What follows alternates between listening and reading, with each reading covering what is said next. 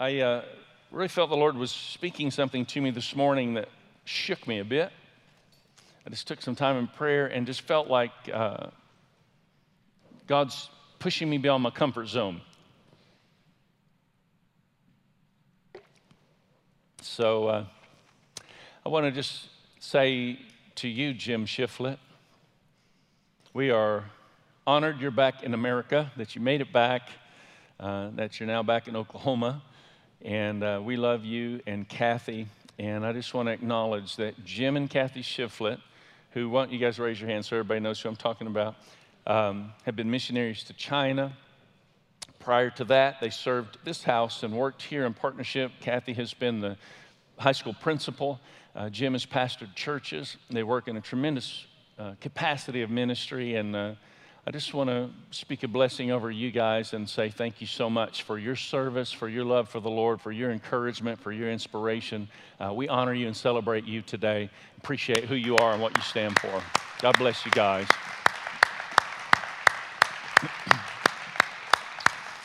Don't let all those accolades fool you. I've played many holes of golf with this guy, and he is not very nice sometimes. So,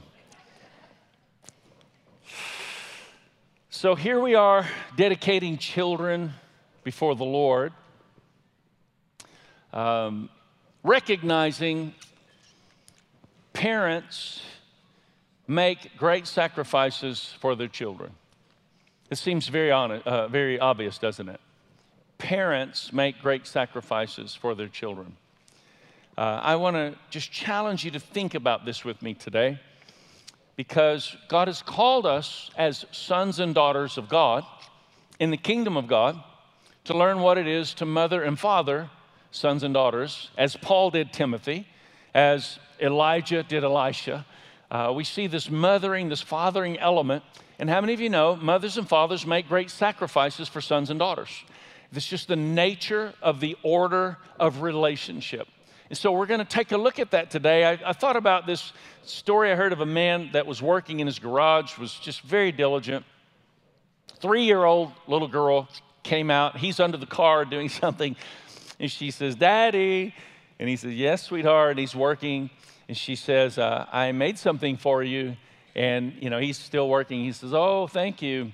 And she said, um, it's a peanut butter and jelly sandwich. You want it. And so he pokes his head out and realizes she's actually holding crackers with peanut butter and jelly in the crackers. I mean, it was the sweetest thing ever.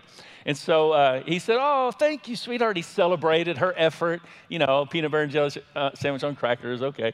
And so um, she, she gives him the peanut butter and jelly sandwich, and he, he eats it, and he's, he's chewing, and he says, Sweetheart, those crackers are really stale. And she said, I found them in the trash. And he said, uh, You found the crackers in the trash? She, he said, she said, Yeah, I found the crackers and decided I would make the sandwich myself. He said, Your mom didn't help you make the sandwich. No, I chewed the peanuts up and chewed the raisins up and made my own peanut butter and jelly and put it on the crackers. And the dad swallows. And she said, uh, Daddy, you want another one? And he said, No, but I bet your mama does. uh, we make sacrifices. I thought about this story with uh, my daughter, Faith. Tracy had something to do with her too. And so uh, we were, uh, she was pretty little, and, and she, I'd been teaching the girls about sharing. And, and I made this little plate of fruit and, uh, and she came over and sat down. She's looking at the fruit and she said, uh, An orange, an orange. I had an orange slice. And so I gave her the orange slice. And as I'm sitting there, she uh, put it in her mouth and began to chew it. And then she decided she was finished because she had eaten all the juice. And what I happened though, when I gave it to her, I made a big deal and said, Oh, daddy loves to share with faith. Sharing is important, honey. And I made this big to do of it. And so gave her the, the slice, she's eating it. And then she takes the remainder of the slice out of her mouth after she's already eaten the juice from it. And she's looking at it and she looks at me and she goes, Faith, share dada. she hands it to me. And, and I was torn because I wanted to celebrate her sacrifice. But how many of you know it's just flat gross to eat a chewed up orange? But parents make sacrifices. And in that moment, I'm telling you the truth. I took that chewed up orange and ate it and said, Oh, sweetheart, thank you so much. parents make sacrifices. Anybody hungry now? Nobody. Nobody is worried about lunch or anything. I want you to imagine as we talk about this uh, idea of the treasure of legacy. I want you to imagine, you're going to like this uh, imaginative journey that we're going to go on. I want you to imagine that you've been given a bank account.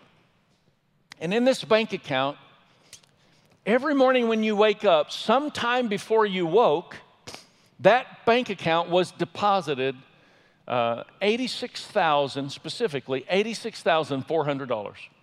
How many of you would like that day in your life, right? Imagination is really going well so far. But here's the kicker at night when you go to sleep, sometime after you go to sleep, it zero balances out. And everything that was remaining in the account is now completely gone. How would you live that day?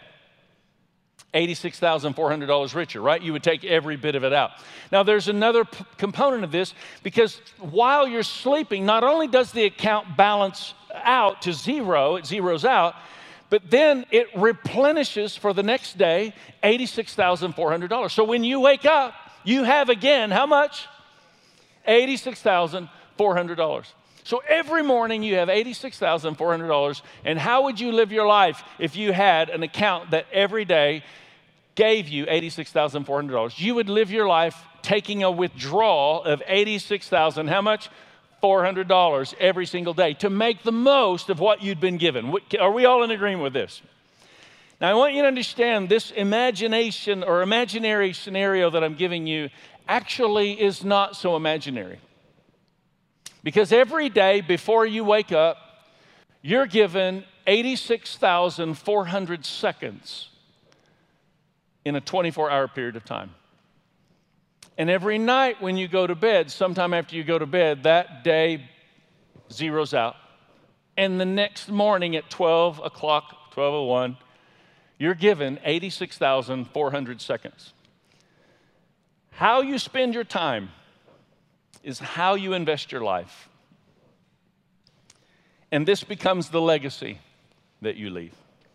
So when we look at a jar full of BBs telling us how many Saturdays we have with our children, we consider that we have a certain number of seconds in a 24 hour period of time, and that the, the, that those moments and those hours and those days, they turn into weeks and months and years and they pass so quickly. Can anybody relate to that? And how we invest those moments and those hours and those days is really a significant element of how we live our lives. And how we live our lives then produces a true legacy that we leave. So I want you to think with me about this because I believe God is asking us. You know, I mentioned I was up this morning just wrestling over something, and I'm going to get to this in the message to share with you some of what many of us have been sensing as the next season of the body of Christ. I want you to know there's something shifting in the church. If you'll hear more than just my speaking encouragement and you'll listen for the sound of what God's desiring to reveal, I want you to recognize and understand. Folks, we live in an era of time. It's a beautiful era of time. Uh, we live in a wonderful place. It's, a, it's an amazing part of the world. But there have been, there's been a lot entrusted to our care that we need to be very prayerful and careful with, particularly in a season where an adjustment is taking place. And there is a major shift coming in the body of Christ. So we need to we need to think this through. Right now, I'm, I'm uh, in two weeks. I'm going to be talking a little more about this. But right now, I'm, I'm looking at research that's that's revealing, and after having some conversations with various leaders and pastors we work with, um, one in five churches are considering closing down right now in this nation. You need to let that settle in. One in three pastors right now are considering quitting. We're in an incredible time in our nation, incredible time in the nations of the world. And the thing that I'm going to challenge you with today is to understand in the midst of pain, there's always purpose. And sometimes, I mean, I, I, read Acts chapter 2, this great outpouring of the Holy Spirit. Aren't you glad that the New Testament church was born? I mean, amazing. Peter, of all people, the guy who blew it, you know, chopped off the ear, sank in the water, uh, you know, denied Jesus three times. This is the guy God chose for the inaugural address of the birth of the New Testament church. I mean, I'm so encouraged by this. And the power of God then is demonstrated demonstrated. Acts chapter 2, this phenomenal release of God's kingdom in the church in the earth. And then we see in Acts chapter 8 all this persecution begin to happen. How can that be the case when God's released so much power and then there's all this horrible persecution? It was the very persecution that was being used against the church that actually called, caused the spread of the gospel of Jesus Christ all over the world. Do you understand? God wants to take every painful situation that ever exists within your life and do something purposeful and meaningful with it. And so we need to recognize and understand our children are watching us. The next generation are they're looking to us. How are we managing what we are facing in this moment in time? And are we crumbling or are we rising up in a place of great strength? And I want to call to something strong in your hearts and in your lives and in your faith and in your spirit. I want to declare today, rise up sons and daughters of God. Let's become everything God's called us to be and see the church expand and the kingdom of God expand the way God desires for the kingdom to expand. Come on, let's just declare it in agreement. Everybody in the room unified. Lord, let your kingdom come. Let your will be done on earth as it is in heaven in Jesus' mighty name. We are this generation church mothers and fathers for the next generation church sons and daughters. And we need to understand what it is to live our lives in a way that is sacrificial in the expression of who we are so that they, they are raised up as sons and daughters that understand and see what this is supposed to look like. Effectively preparing for a future beyond us, not just our lives, but a legacy effectively preparing for a future beyond us means that we work together to make our church spiritually strong. How many of you know God desires for us to be spiritually strong, not just for our lives, but for a legacy beyond us? That means we stay true to pure doctrine. That means we lift up the name of Jesus. That means society and the culture around us can be swayed into all kinds of ideologies and constitutional conclusions, but we'll remain foundational, fundamentally, biblically aligned according to the Word of God, whether it's popular or not. So we want our church to be spiritually strong in our lives and a legacy that remains regardless of what the world may be wavering through in their ideologies. That means that we will be relationally strong. This is part of the body of Christ. You and I are created in the image of community God. You and I are created in the image of Trinity God, community God. Community is a part of our DNA. External, external. When you, when you individualize your life, you are tampering with the power of the gospel in who you are. So many of the commandments we find in Scripture cannot be fulfilled alone. We're created to be spiritually strong, relationally strong. We want to leave our church spiritually strong. We want to leave our church relationally strong for our sons and daughters to be raised up in that type of culture and atmosphere. And we want to raise up our sons and daughters in a church family that we've made financially strong.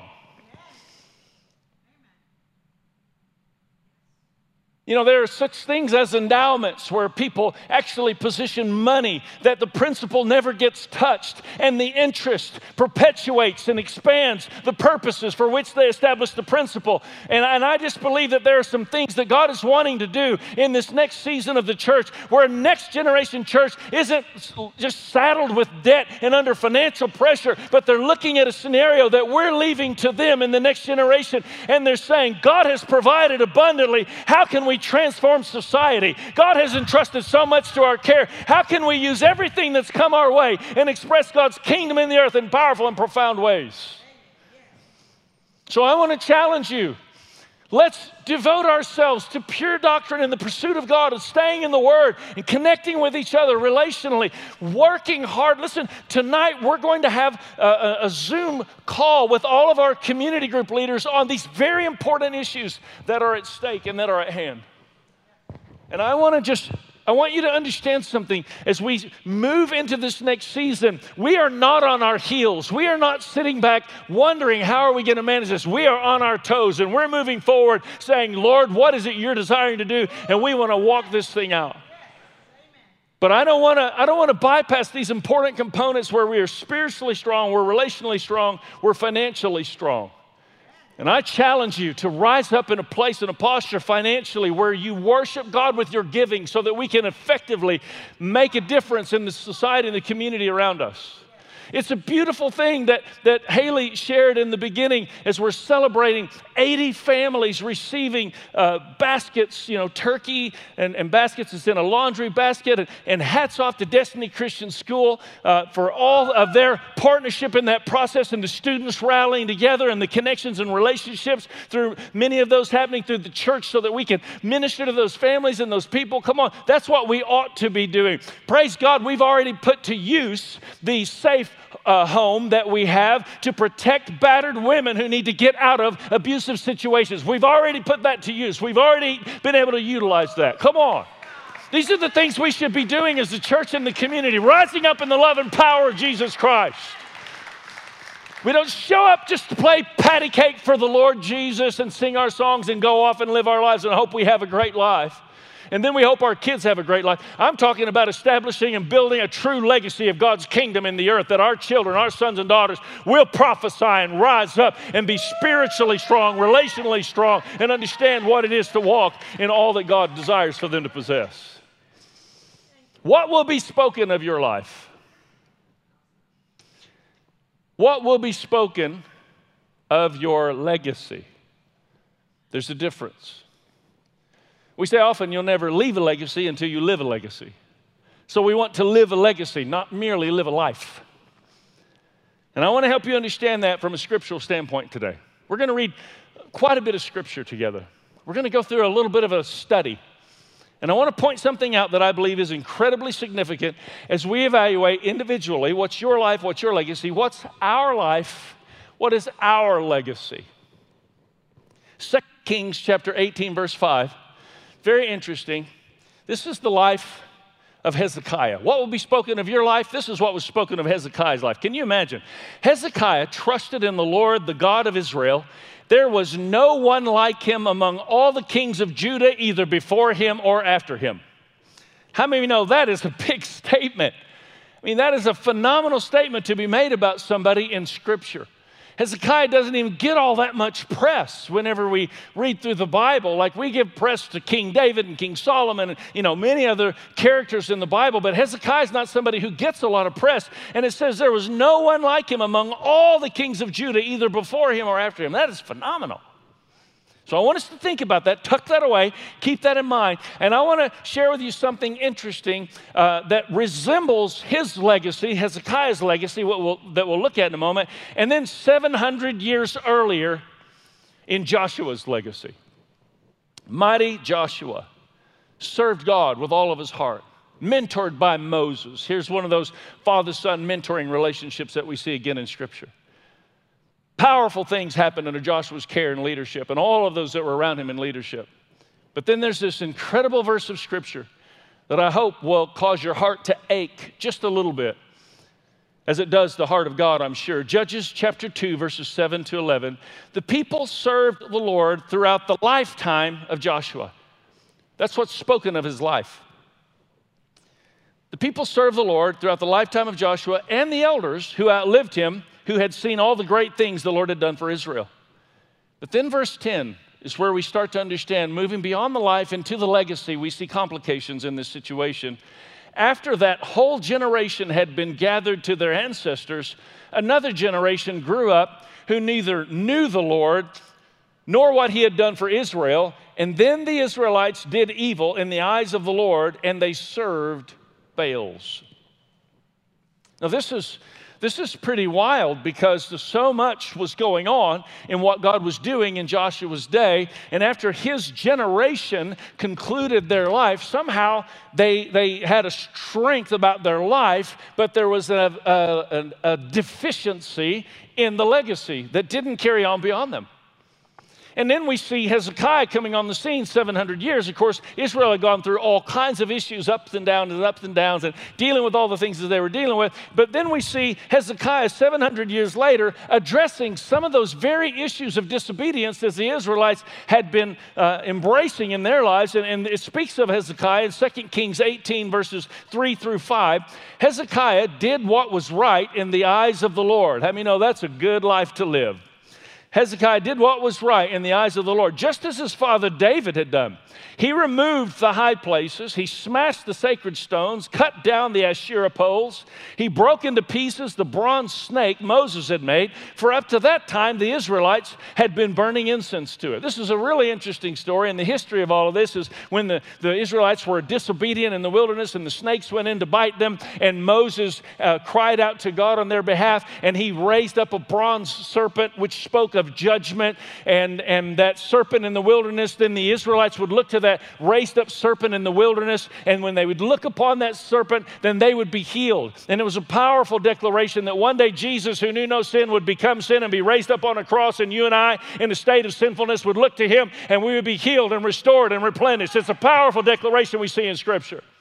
But the problem was the Israelites didn't put their focus on God, who was the healer. Instead, they put their focus on this, on this, this pole that had been raised up, and they were now worshiping, and actually idolatry had entered into their hearts, and they were looking at the wrong focus and all this, and they were offering incense to it. And so Hezekiah is addressing this, and it says he trusted in the Lord, the God of Israel, verse 5, and there was none like him among all kings of Judah, either before him or after, which we read a moment ago. Second Chronicles 29 also speaks of how he restored the service of the temple, and all the people rejoiced. How you know Hezekiah lived a wonderful life?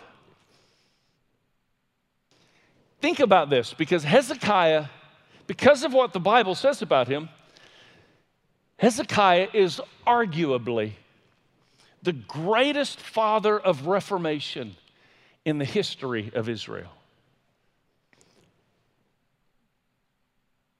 He is arguably the greatest father of, ref, of reformation, restoration in the history of Israel. His life was amazing, but his legacy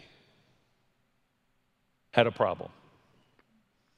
After Hezekiah, another king stepped onto the scene, and it happened to be Hezekiah's son. His name's Manasseh.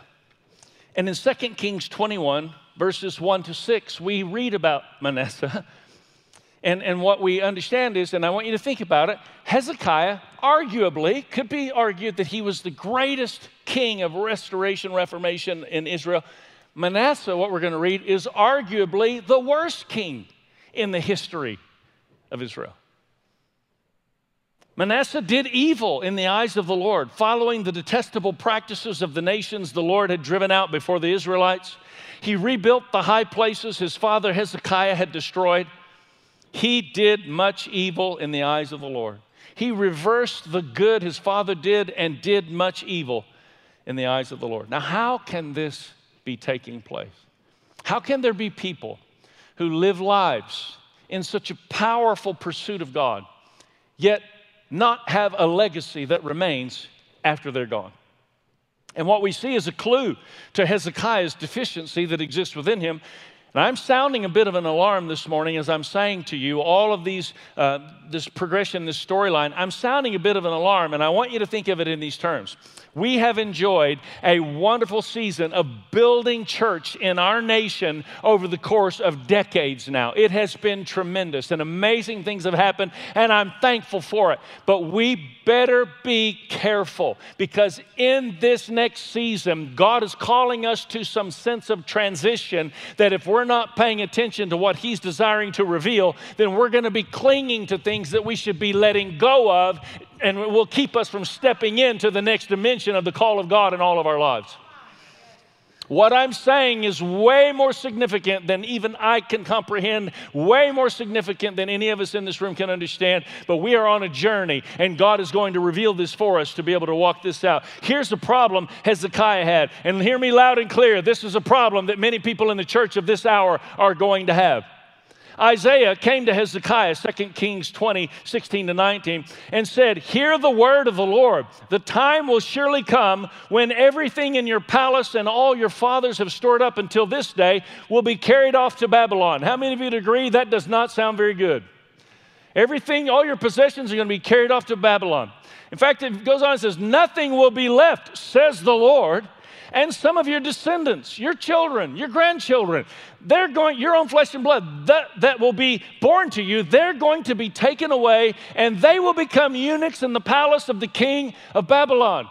Your children and your grandchildren are going to be castrated so they can serve in the presence of women in Babylon without any concern of any sexual uh, issue going. That's what a eunuch is. Do we all understand? This is not good. Yet Hezekiah's response is stunning. Hezekiah replied, The word of the Lord you have spoken is good. For he thought, Will there not be peace and security? in my lifetime. Next generation can take care of themselves. I'm just trying to build a great life for me.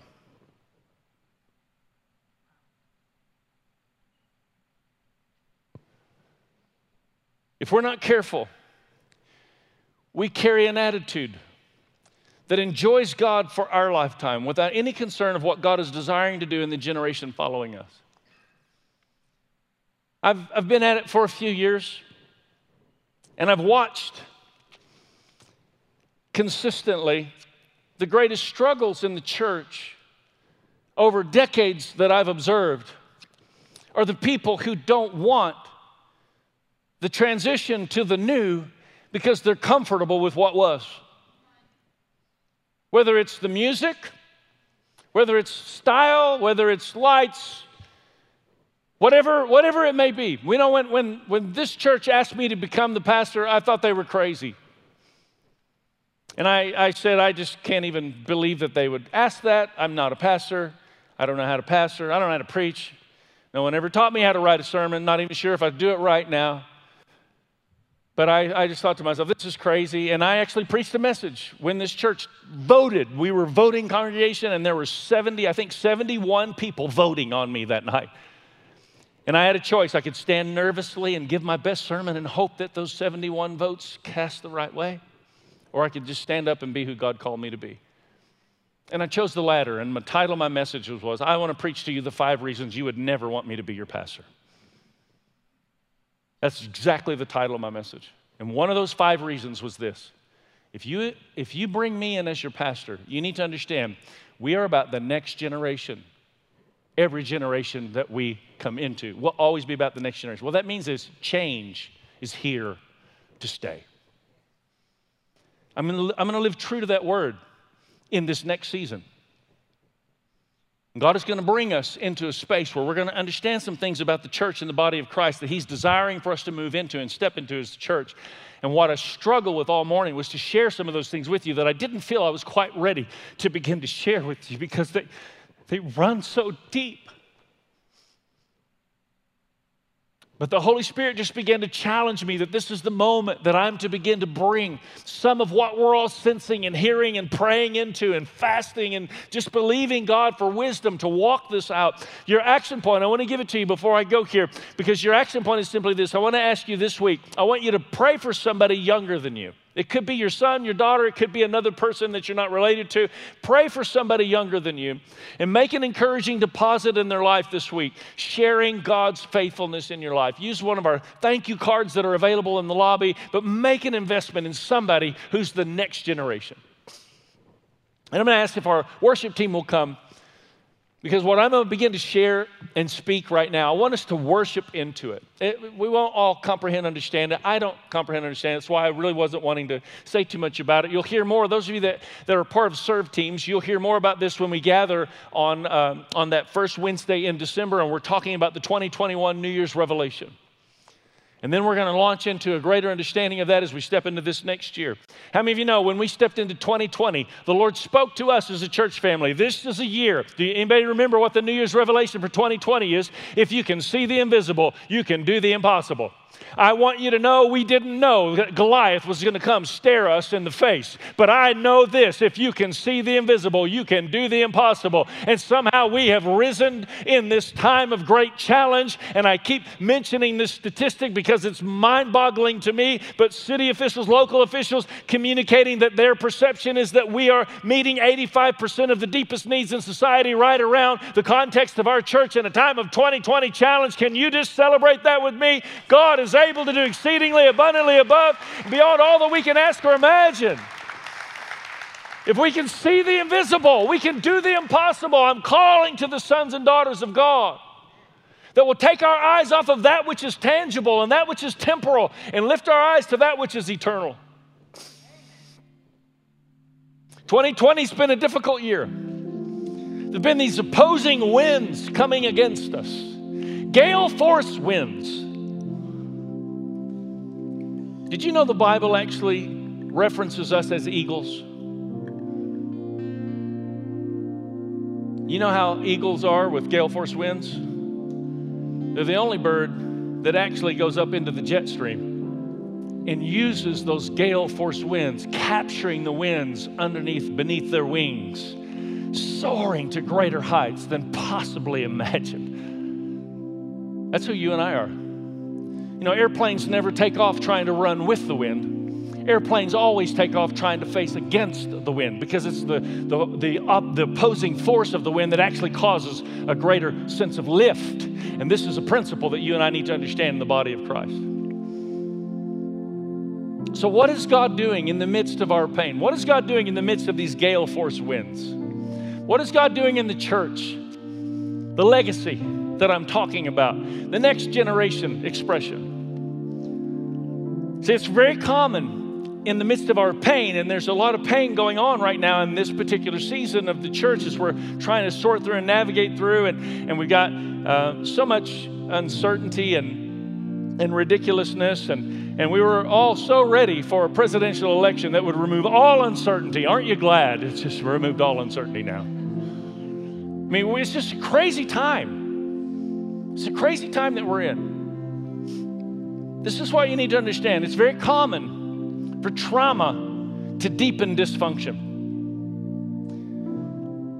Sometimes even making room for addiction, which I want you to understand actually is the essence of idolatry. And I don't have time to explain all this, but in a couple weeks I will. Trauma deepens dysfunction, even making room for addiction. And addiction, many times, will medicate our pain but the problem is that addiction will, while medicating our pain, only deepen our dysfunction. Coming out of dysfunction requires a sober mind, which is painful. but pain serves purpose. Pain after surgery is normal, it's part of the healing process.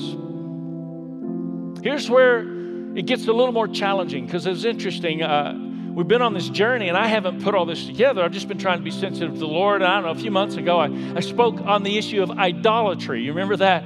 And, uh, and I had a few people kind of regurgitate at me on idolatry. I mean, I, I, didn't get attacked over it, but I had people just come and say, I just, I'm, not, I'm not in all this idolatry. I'm not sure what all you're talking about with this idolatry. Some of you may be in the room.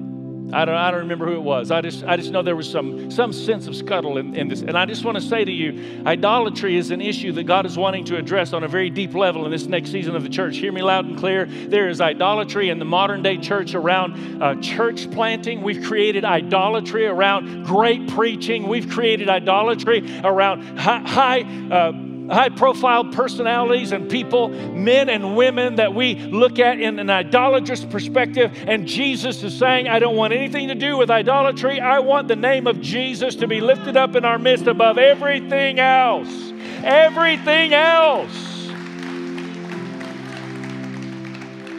So, listen, we'll, we'll explain it more as we look into it and we walk this out together. But I need you to hear me say there is a decentralization coming to the church. There's a decentralization coming to the church. Now, I know, I know it's a term we're hearing that, but here's the thing there's way too much focus on this position Way too much focus on these singers. Way too much focus on a centralized gap. You know what COVID has taught us? You know what we've learned from COVID? We've learned that we're much better at gathering people in a church building to provide for them a service of church than we are at truly making disciples who know how to make disciples and care for the needs of people around them. That's what we've learned from COVID. Why is that? Because idolatry has been rampant in the church and we've not known how to address it effectively. But God is going to address this. God is going to address this, and we are going to cooperate.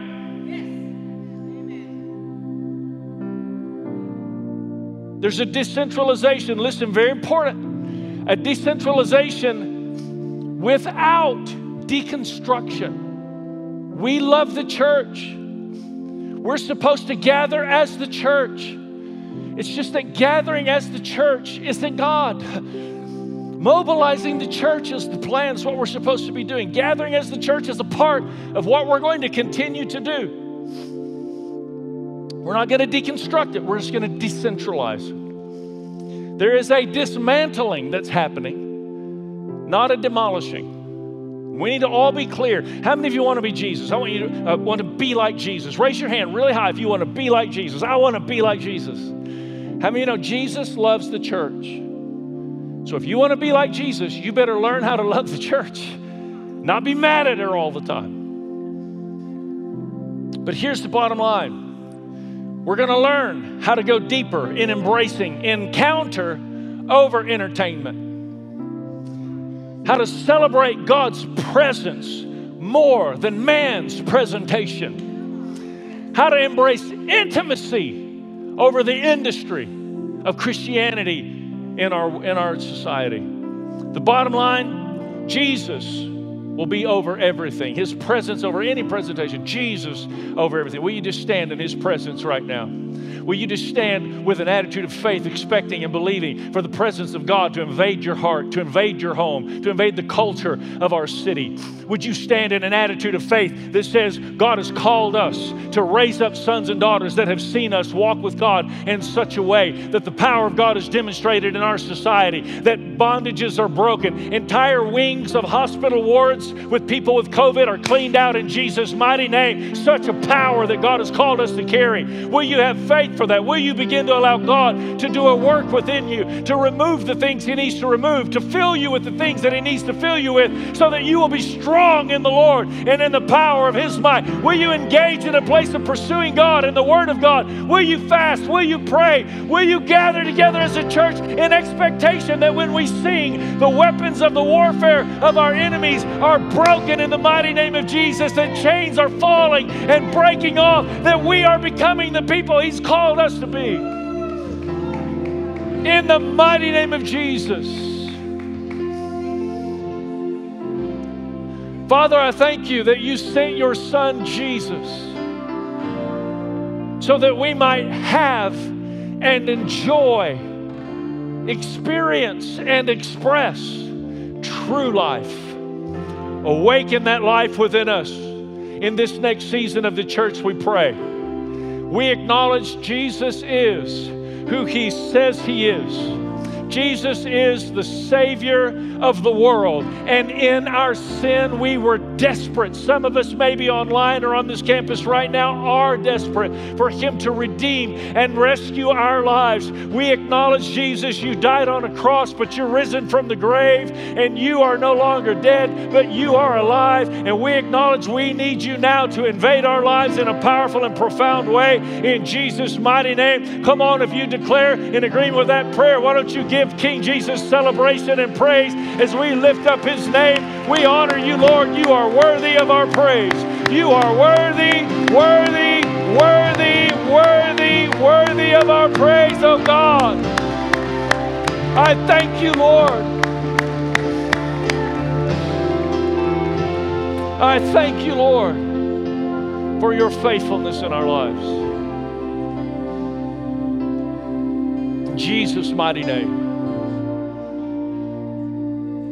So, somewhere along this journey, we began to realize that worship in conclusion gives us the opportunity to take that which God has revealed within us. And begin to express it to an atmosphere around us. You're powerful intercessors. I don't know if you understand yet just how powerful you are, but God's power in you is the power to transform the world around you. And so, what we do is we, we translate His presence into this incredible expression Smith Wigglesworth walked in the presence of God so powerfully that he got on a streetcar and he just stood there and never said a word. But because the presence of God was emanating from him so powerfully, people on the streetcar just began to weep. They couldn't even understand why. They were just weeping. They were experiencing the presence of God in such a way that it began to address deep issues that existed within their heart. You and I are carriers of the presence of God. There's something in this season that God wants us to translate that He's revealing within us into an expression and a lifestyle of worship. And that's why in this season we're asking, we're not finished. We want to press in and just take some time to worship. Randy's going to begin to lead us back in to that declaration of breakthrough. And I want to ask you to take what God's stirring in your heart and express it with faith Express it with an attitude that sees the enemy being routed from your household, from your life, from your finances, from your health, in Jesus' mighty name. That begins to perpetuate God's kingdom in the earth, in the mighty name of the Lord. So come on, we're going to take about five minutes and just press in. Just lead us in. Come on, let's go deeper. Let's go deeper. Let's go deeper together, church. Let's go deeper.